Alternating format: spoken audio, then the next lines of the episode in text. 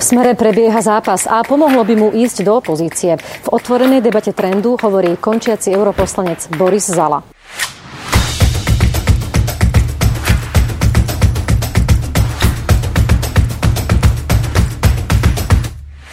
Dobrý deň, pán Zala, vítajte v trende. Ďakujem pekne, dobrý deň. Som rada, že ste prijali pozvanie, lebo by som rada hovorila s vami o situácii v Smere, ktorý je dnes zjavne na kryžovatke, rozhoduje sa o jeho budúcnosti. Myslíte, že má šancu prežiť, ak jeho predsedom zostane Robert Fico? E, šancu prežiť má, ale určite nemá šancu prežiť ako sociálna demokracia. A ako prežije? Prežije ako strana, ktorá sa bude pragmaticky pohybovať od jedného konca k druhému, podľa môjho názoru jediní e, volič, voliči, ktorí, pre ktorých je Fico akceptovateľný, sú konzervatívni voliči, e, e, tradicionalistickí, nacionálne orientovaní, čiže nie tá moderná časť Slovenska, ktorá by prirodzene sociálnej demokracii patrila. Takže myslím si, že na nejakých 10% ako konzervatívna strana sa to udržať dá. Mm, tak nemáte teda pocit, že Smer nastúpil trajektóriu HZDS alebo SDKU, ktoré postupne úplne skončili na smetisku dejín? Záleží od toho, ako sa budú, bude vyvíjať situácia aj v smere samotnom, pretože e- evidentne a jasne sú tam dva prúdy. Není náhoda, že podpredseda strany a premiér Pellegrini zdôrazňuje, že sa musíme vrátiť k sociálno-demokratickej línii, o čom ja kričím už od roku 2014 E, e, že nestavia ten zápas ako osobný zápas s Robertom Ficom, ale stavia ho ako zápas za sociálno-demokratické idei. Čo keď si prerožíme do normálneho jazyka, vlastne je zápas proti Ficovej línii, pretože to je línia, ktorá odťahuje smer od sociálnej demokracie. Čiže má to aj svoj personálny rozmer. No, Robert Fico by určite namietal, že nestrácajú sociálno-demokratický charakter, keďže stále aj teraz aktuálne predkladá e, balíček sociálnych opatrení, zvyšujú e, materskú dovolenku dávky pre mladých ľudí, pre, pre seniorov, zvyšuje sa minimálna mzda. Podľa vás napriek tomuto smer nie je už sociálnou demokraciou?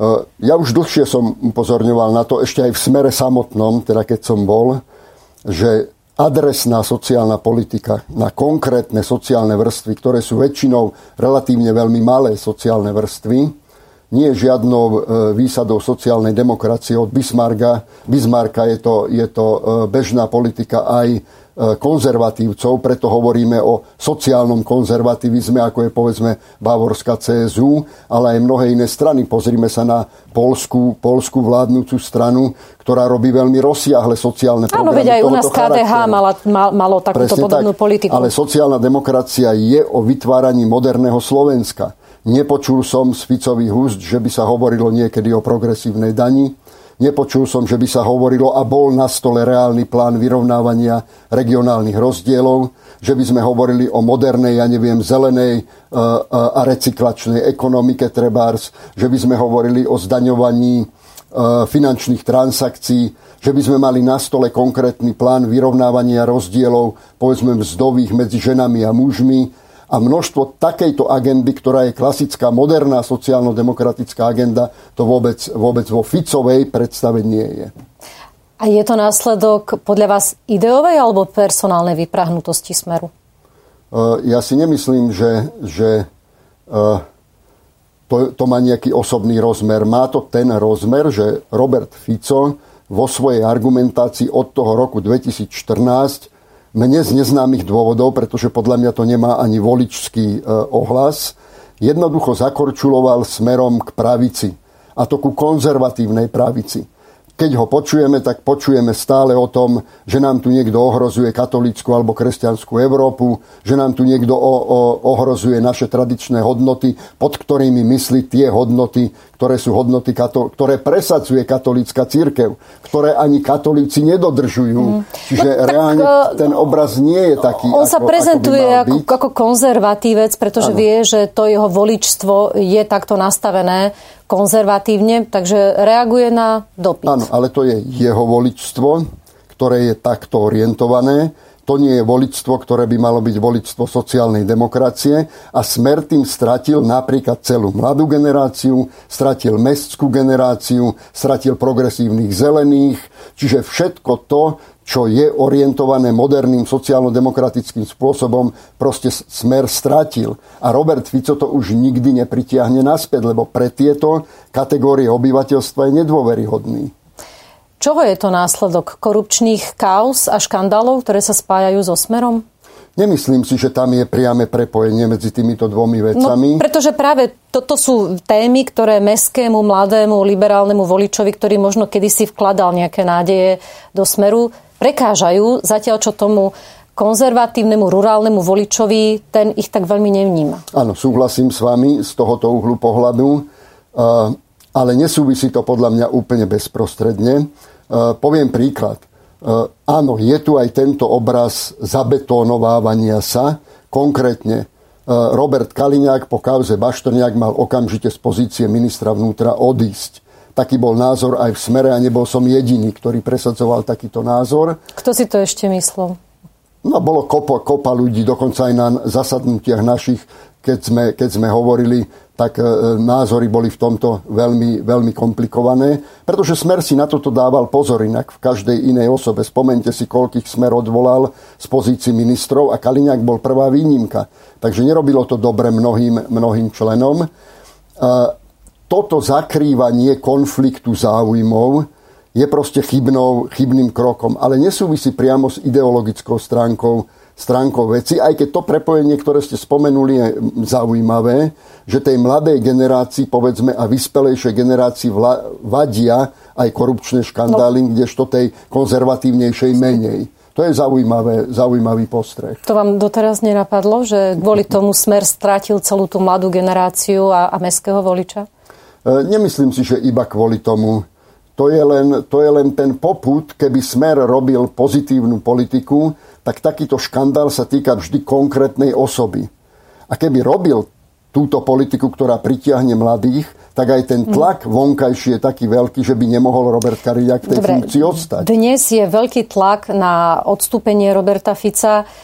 Napriek tomu e, on sa teraz objavil po dvoch týždňoch a zareagoval slovami, že potiahne stranu minimálne do volieb v roku 2020.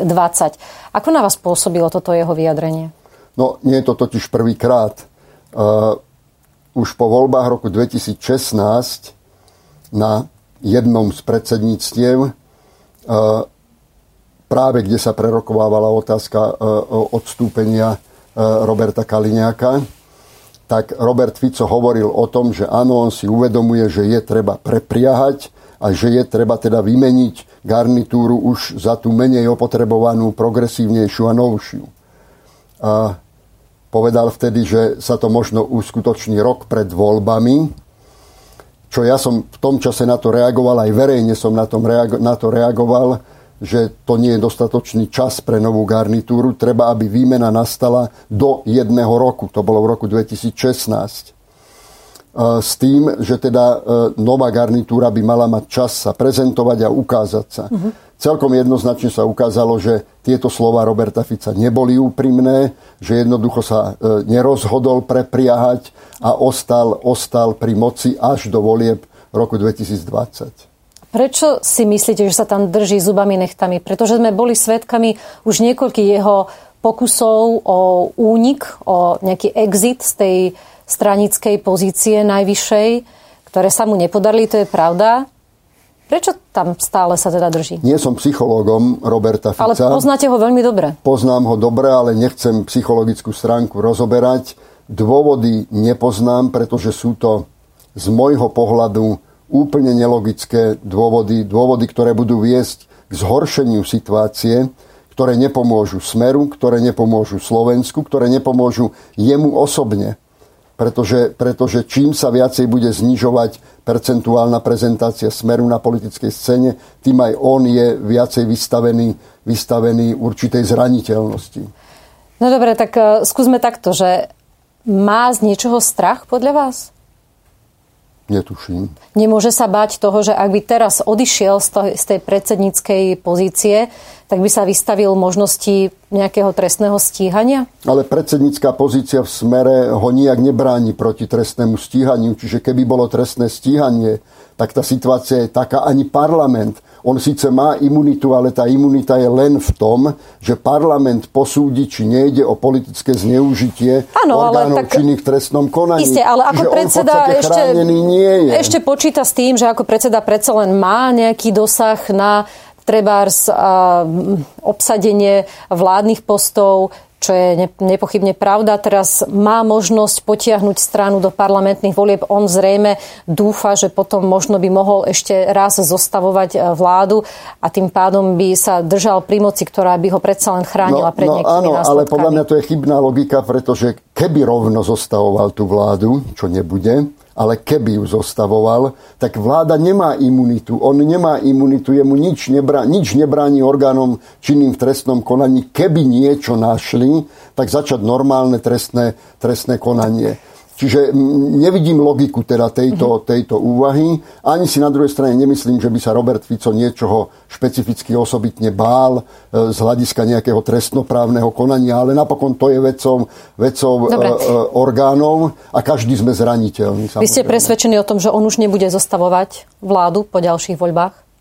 No, veľmi ťažko si to viem, viem predstaviť, pretože pokiaľ by, takto to poviem, pokiaľ by lídrom v smere bol Peter Pellegrini, povedzme na kandidátke, tak z toho mu vyplynie a dotiahol by smer do takej polohy, že smer by bol schopný zostavovať vládu, tak mu prirodzene vyplýva, vyplýva táto pozícia. E, ja som inak v tom skeptický. Ja si myslím, že smeru by mohol pomôcť jedine reálna výmena, žiaden kompromis. Vôbec si nemyslím, že kompromis taký, že Robert Fico ostane predsedom strany a Peter Pellegrini bude lídrom kandidátky, že by Smeru pomohlo, nepomôže, lebo ten tieň Roberta Fica aj Roberta Kaliňáka na smere zostane a ten pád preferencií bude pokračovať.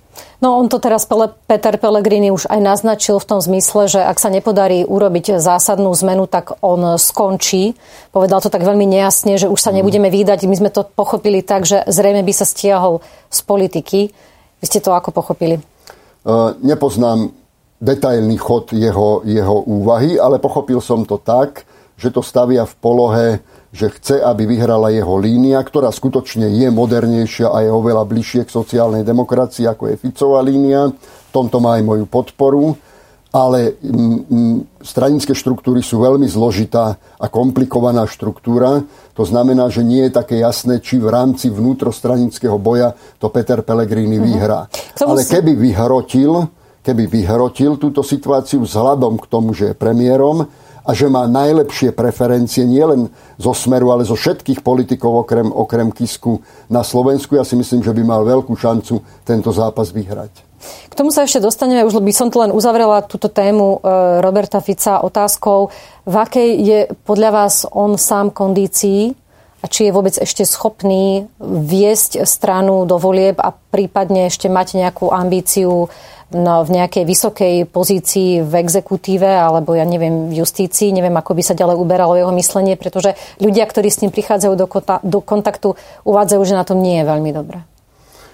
Zase neviem to posúdiť z osobného hľadiska, ale z politického pohľadu ja vidím predsedníctvo Roberta Fica ako škodlivé pre smer, úplne jednoznačne. A vidím aj to, že už, e, e takto by som povedal, tá kolaj, v ktorej sa pohybuje, je tá, ktorá je podľa mňa na našej politickej scéne už neakceptovateľná. Uvediem príklad. Jeho posledná, posledná tlačovka, kde, kde problém e, stanoviska organizácií, okresných organizácií v Košiciach interpretoval tak, že problém je v tom, že pani, ktorá to iniciovala, teda pani poslankyňa Smolková, je najlepšie zarábajúca osoba, osoba v smere.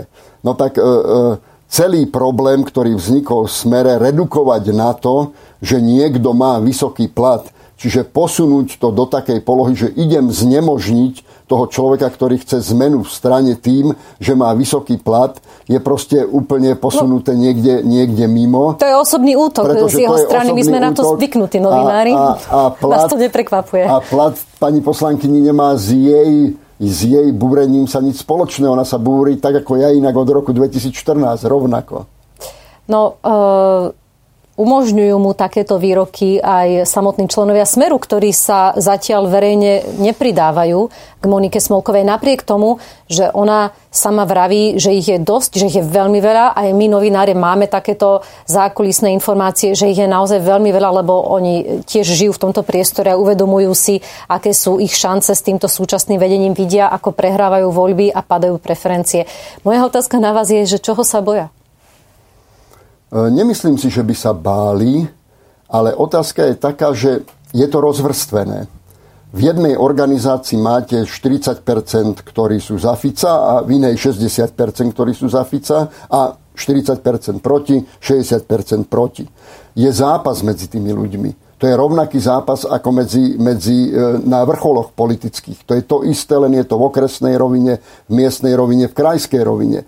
Čiže to je niečo, čo vnútorne prebieha a zároveň samozrejme vládne aj istá ideologická pozícia, v ktorej časť ľudí smeru je presvedčená, že Fico je jediný, ktorý je schopný zabezpečiť proti terajšej opozícii nejakú pozíciu smeru v budúcich voľbách. Ja si myslím, že je to chybné uvažovanie, ale čas ľudí uvažuje týmto spôsobom. Ale prečo sa neprejavia tí, ktorí sú kritickí? Prečo verejne nevystúpia tak, ako Monika Smolková teraz verejne vystúpila? No, to ja vám neviem povedať. To je otázka na okresných e, a krajských šéfov. Treba s nimi o tom hovoriť, ale keď sa pozriem povedzme na vyjadrenia podpredsedov strany, už nechám Petra Kažimíra, ktorý už odišiel teda, ale keď spočítam ostatných, ako je Peter Žiga, ako je Richard Raši, tak sa všetci, ani jeden sa nepostavil proti tej, tomu úsiliu, ktoré Smolková spustila.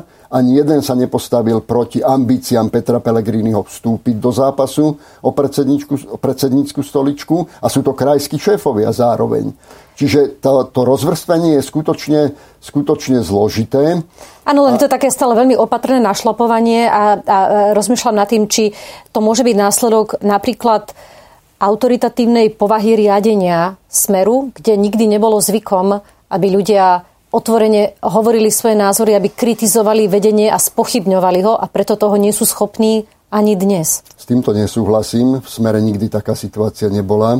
V smere vždy boli zápasy Vždy boli problémy aj na miestnej, na okresnej úrovni. Permanentne prebiehal klasický zápas a keby som to porovnal s inými politickými stranami, tak si dovolím a trúfam, trúfam povedať, že vnútorný život Smeru bol vždy oveľa dynamickejší a, a, a protirečivejší ako v iných politických stranách. A musím zase povedať na adresu Roberta Fica, že ja si ho až do toho roku 2015 nepamätám na žiadne autoritatívne vystúpenie ani autoritatívny prístup. Všetko sa prediskutovávalo na predsedníctve, prediskutovávalo sa pravidelne, jedenkrát mesačne, otvorene a dokonca Robert Fico bol v takej polohe, že bol ten duch, ktorý sa znášal nad vodami a vyhodnotil si reálnu situáciu, aké sú pozície, kto má aké názory, čo je presaditeľné, čo presaditeľné není. Čiže nepovedal by som, že v smere vládla nejaká autoritatívna, autoritatívna hmm. atmosféra. No tak potom sa ponúka vysvetlenie, ktoré povedala samotná Monika Smolková, že mnohí starostovia sa boja, že ak by kriticky vystúpili na adresu súčasného vedenia, tak by si zmarili šancu získať eurofondy. To neviem posúdiť. E, kolegyňa Smolková sa zaoberá eurofondami celý čas, ona má regionálny rozvoj a eurofondy na starosti, čiže ona vidí hĺbšie do tohoto celého, celého problému.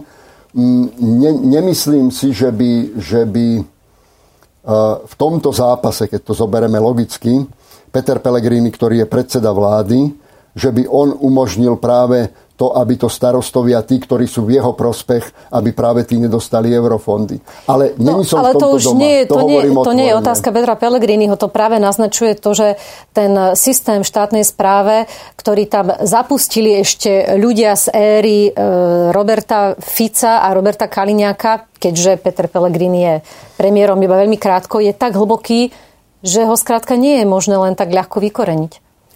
Nemyslím si, že existuje v štátnej správe nejaká štruktúra, ktorá by bola poslušná stranickým pokynom, pokynom Roberta, Roberta Fica. Možno sa niekto pokúšal si vybudovať podobnú štruktúru, ale ono to reálne nikdy v tom zápase nejde. Videli sme to napríklad na ministerstve vnútra a vidíme to úplne, úplne jasne. Ľudia proste poprvé majú aj svoju autonómiu a sú schopní rozhodovať aj sami, neberme im ich autonómiu ľudia vedia rozlišovať, čo je dobré a zlé, aj keď nie vždy si odpovedajú na tú, na tú istú otázku, ako by sme my chceli. Samozrejme, že môžu mať rôzne Hej. odpovede. No len toto sú, toto sú holé fakty, pani, že pani Smolková tvrdí, áno, že pani Smolkovej, sa boja. Povedzme, zavolala nejaká pani, ktorá povedala, ja budem vždy, a nie som členkou Smeru, ja budem vždy podporovať Fica, lebo on je jediná zábrana proti Šorošovi tak logika ľudí je rôzna. Áno, tak toto Aj dôvod, sú voliči, toto sú voliči, ale samotní členovia Áno. sa neozývajú preto, lebo majú strach. To je... Nepovedal by som, že preto, že majú To, to hovorí vaša kolegyňa Smolková. A teda... Podľa mňa preto, že nemajú v tejto otázke jasno a keď budem veľmi otvorený teda, možno aj preto, že Peter Pellegrini nedal úplne jasne najavo, že chce byť novým predsedom strany. Pretože vtedy, ak by to dal najavo, tak by sa všetky organizácie by boli postavené pred rozhodnutie, tak za koho sme? Sme za Pelegriniho alebo sme za Fica? Tým, že to ešte neurobil v takejto polohe, tak nepostavil tie organizácie, hlavne okresné organizácie, tie sú najdôležitejšie, ale aj mestské napokon, aj krajské, nepostavil pred túto rozhodujúcu otázku. Takže ešte vlastne ako by nemali Neurobil to verejne, ale teda neoficiálne tie debaty už prebiehajú v tej... Prebiehajú, ale to je, to je následok iniciatívy, iniciatívy e, poprvé, a ja o tom hovorím veľmi otvorene v médiách a hovorím o tom už dlho, už niekoľko rokov, a je to aj výsledok iniciatívy kolegyni Smolkovej, ktorá tým, že dali stanovisko niekoľko tých e, východoslovenských e, krajských orga, okresných organizácií, tak to rozpútali vlastne aj na vnútrostranickom zápase. Ak sa uskutoční ten mimoriadný snem, váš odhad je aký? Ak to Peter Pellegrini teda verejne povie, že pôjde do toho súboja, podľa vás má šancu to vyhrať? Ak Peter Pellegrini by povedal otvorene teraz, že teraz to ale musí byť, že ide do toho súboja, vznikne mu nárok si obehať všetky organizácie, môže prejsť všetky okresné organizácie, môže položiť na stôl svoje argumenty, môže položiť na stôl pozitíva, ktoré on prináša a môže ísť čestným a normálnym spôsobom do tohto, do tohto zápasu. A Robert Fico je posta- bude postavený pred uh, hotovú záležitosť. Nemôže na to reagovať nejak negatívne, môže jedine povedať, áno, ja budem kandidovať tiež a bude normálna súťaž. Chcel som vidieť váš odhad, ako by to dopadlo v takom neviem, prípade. Neviem. Netrúfate si povedať, Nie. aká je atmosféra? Nie, není to iba o atmosfére, pretože ono sa to líši od okresu k okresu, kraju ku kraju. V každom je to úplne inak nastavené. Smer je veľká štruktúra, má skoro 18 tisíc členov, ktorí sú rozvrstvení vo veľmi zložitej polohe. Má svojich poslancov, myslím mestských primátorov, starostov, má silné a diferencované štruktúry na úrovni žúb jednotlivých. Čiže je to veľmi, veľmi komplikovaná situácia. Ne, netrúfal by som si predpovedať. Neverím ani, že niektorá prieskumná agentúra by to vedela zistiť. Tak e, robil teraz Fokus pre televíziu Marky za jeden prieskum, kde sa pýtal samotných voličov Smeru, či by uprednostnili za premiéra Roberta Fica alebo Petra Pellegriniho. Vyhral to Peter Pellegrini s dosť výrazným náskokom. Takže Ale, už z toho by sa dalo ja takú skúsenosť poviem, za to hovorím, že dôležité je, aby si Peter Pellegrini obehal okresné organizácie, lebo mám skúsenosť že on je relatívne veľmi sympatický aj atraktívny. A tú skúsenosť mám dokonca aj z Bruselu, povedzme.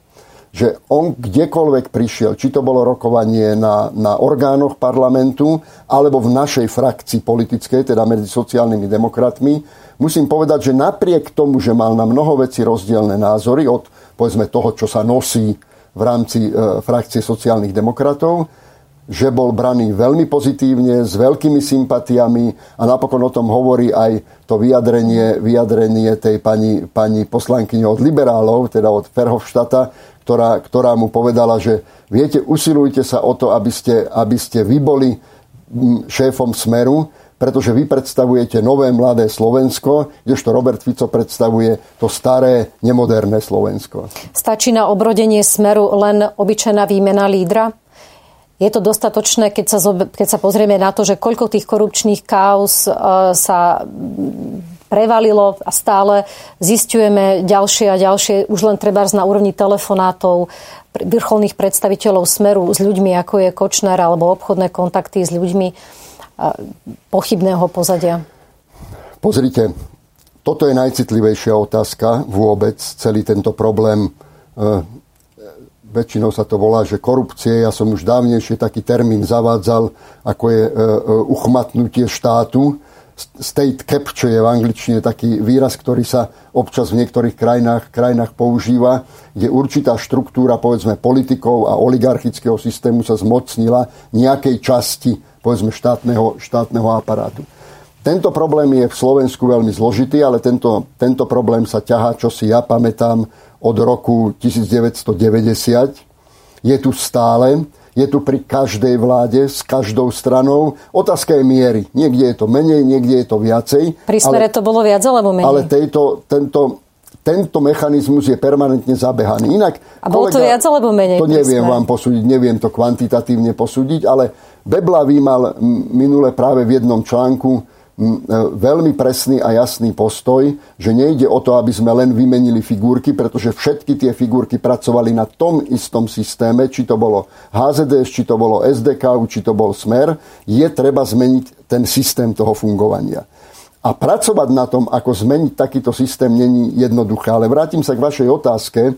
Samozrejme, že pokiaľ by Pelegrini vyhral uh, uh, voľby za predsedu e, strany Smer, tak samozrejme s tým je spojená aj jeho právo si vybrať určitú garnitúru, s ktorou bude, s ktorou bude pracovať. Toto právo sme dávali napríklad aj Robertovi Ficovi od toho roku 2002, keď Smer prvýkrát prešiel cez parlamentné voľby, aby si z hľadiska povedzme exekutívneho výkonu mohol dať okolo seba ľudí, ľudí, s ktorými vedel spolupracovať a ktorí sa mu zdali, že by ťahali jeho, jeho líniu. Určite aj Peter Pellegrini by si takúto partiu okolo seba, okolo seba vytvoril.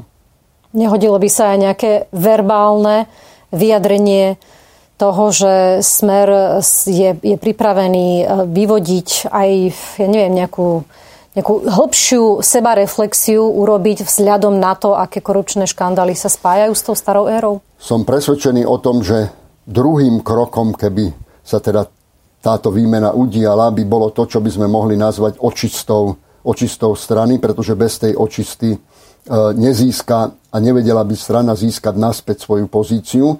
Ale skúsenosti z mnohých iných štátov, aj napokon zo susedného Česka až po iné štáty, ktoré sledujem, hovoria o tom, že ak politická strana sama iniciuje svoju očistu, ľudia to berú v veľmi pozitívnom zmysle a tá dôvera sa vracia vracia naspäť. Čiže v tomto prípade by som bol optimistom. To dokázala SNS napríklad, ktorá v čase, keď odstavila Jana Slotu a vedenie prevzal Andrej Danko, tak on e, sa pokúsil, aj to teda verbalizoval, že robí tú, tú hrubú čiaru. Mm-hmm. Aj keď dnes vidíme, že opäť sa s tou stranou spájajú pochy- podozrenia z, z rôznych netransparentných kauz, ak to tak jemne poviem, a je teda otázne, do akej miery to naozaj pomohlo. Viete, znovu teraz sa vrátim k tomu, čo mu venujeme malú pozornosť. Tie kauzy sa vrátia vždy, vy si myslíte, že keď bude vo vláde Saska, alebo bude vo vláde Olano, alebo bude vo vláde kdokoľvek iný kolár, že sa nevrátia tie isté mechanizmy fungovania? No za každým, ja vám poviem, nebudem to teraz rozoberať, ale za každou politickou stranou stoja konkrétni ľudia, ktorí majú veľmi konkrétne hospodárske, finančné a podnikateľské záujmy. Za každou. A teraz je otázka práve v tom, a v tom má Beblavý pravdu, že my musíme rozmýšľať o tom, ako zmeniť ten systém, aby jednoducho to nebola vždycky len výmena garnitúr, ktoré politicky iné ekonomické záujmy majú, majú za sebou. Otázka je, či je to možné, pretože tie štátne zákazky tu vždycky musia existovať, štát nemôžeme zrušiť a tie, tí oligarchovia v pozadí nikdy nemajú oficiálne postavenie. Áno, je to, je to tak, čiže toto je výzva. Toto je výzva, len upozorňujem na to, nerobme si ilúzie, že smer pôjde do opozície a nastúpi iná garnitúra. Chcete povedať, že všetci kradnú, inými slovami? Nie, to není otázka. Ja teraz hovorím o vplyve finančných záujmových skupín. To není o kradnutí. A čo robia tie to... finančné záujmové skupiny, ak nekradnú? No to ja takto neviem posúdiť, ako to vy poviete, lebo ak by kradli, tak potom tu máme na to políciu a orgány činné v trestnom No tak nebuďme konaní, naivní. aby konali. Tak, nie, no tak nie, nebuďme naivní. Dokázať... Tak nemôžeme naraz sa presunúť teraz na, doka... na nejakú ľudovú nôtu. Nie, nie, nie, tak no tak ale dokázať kradnutie... korupciu a kradnutie je to najťažšie v trestnom konaní, pretože tam nikdy nie sú pritom e, žiadne priame dôkazy, nie sú tam pritom svetkovia. Dokázať to je veľmi ťažké. No. Naj, najjednoduchšie sa kradne v súlade so zákonom, alebo aj najčastejšie častejšie práve pri takýchto štátnych zákazkách. Preto ja som to povedala tak veľmi lapidárne, že, že kradnú. Ale dobre, no, ja nebudem vám, názor, nebudem, vám ten, názor, nebudem vám ten, samozrejme, ten obhajiť, termín že... vkladať do úst. Áno.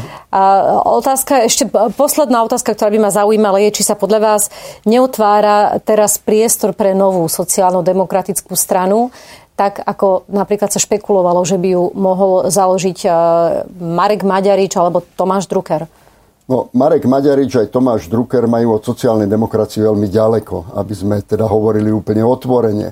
Mar- Marek, Marek Maďarič bol aj v strane Smer vždycky konzervatívne orientovaný politik s konzervatívnymi predstavami. Nikdy som nezaregistroval e, nič sociálno-demokratické, dokonca aj partiu, ktorú on mal za sebou, bola partia konzervatívnych politikov, ako bol povedzme, alebo je e, e, bývalý župan Žilinského kraja, e, Blanár, ako bol povedzme Podmanický, ako boli niektorí okresní šéfovia, ktorých poznám, ktorí sú skôr e, národno-tradicionalisticky orientovaní. Takže tam ten priestor nevidím, ale iný paradox by som rád, rád upozornil naň. Ono totiž tá sociálna demokracia sa nestratila. Ona sa síce v rozdrobenej podobe, ale dostáva sa do politik iných politických strán, aj do ich programov.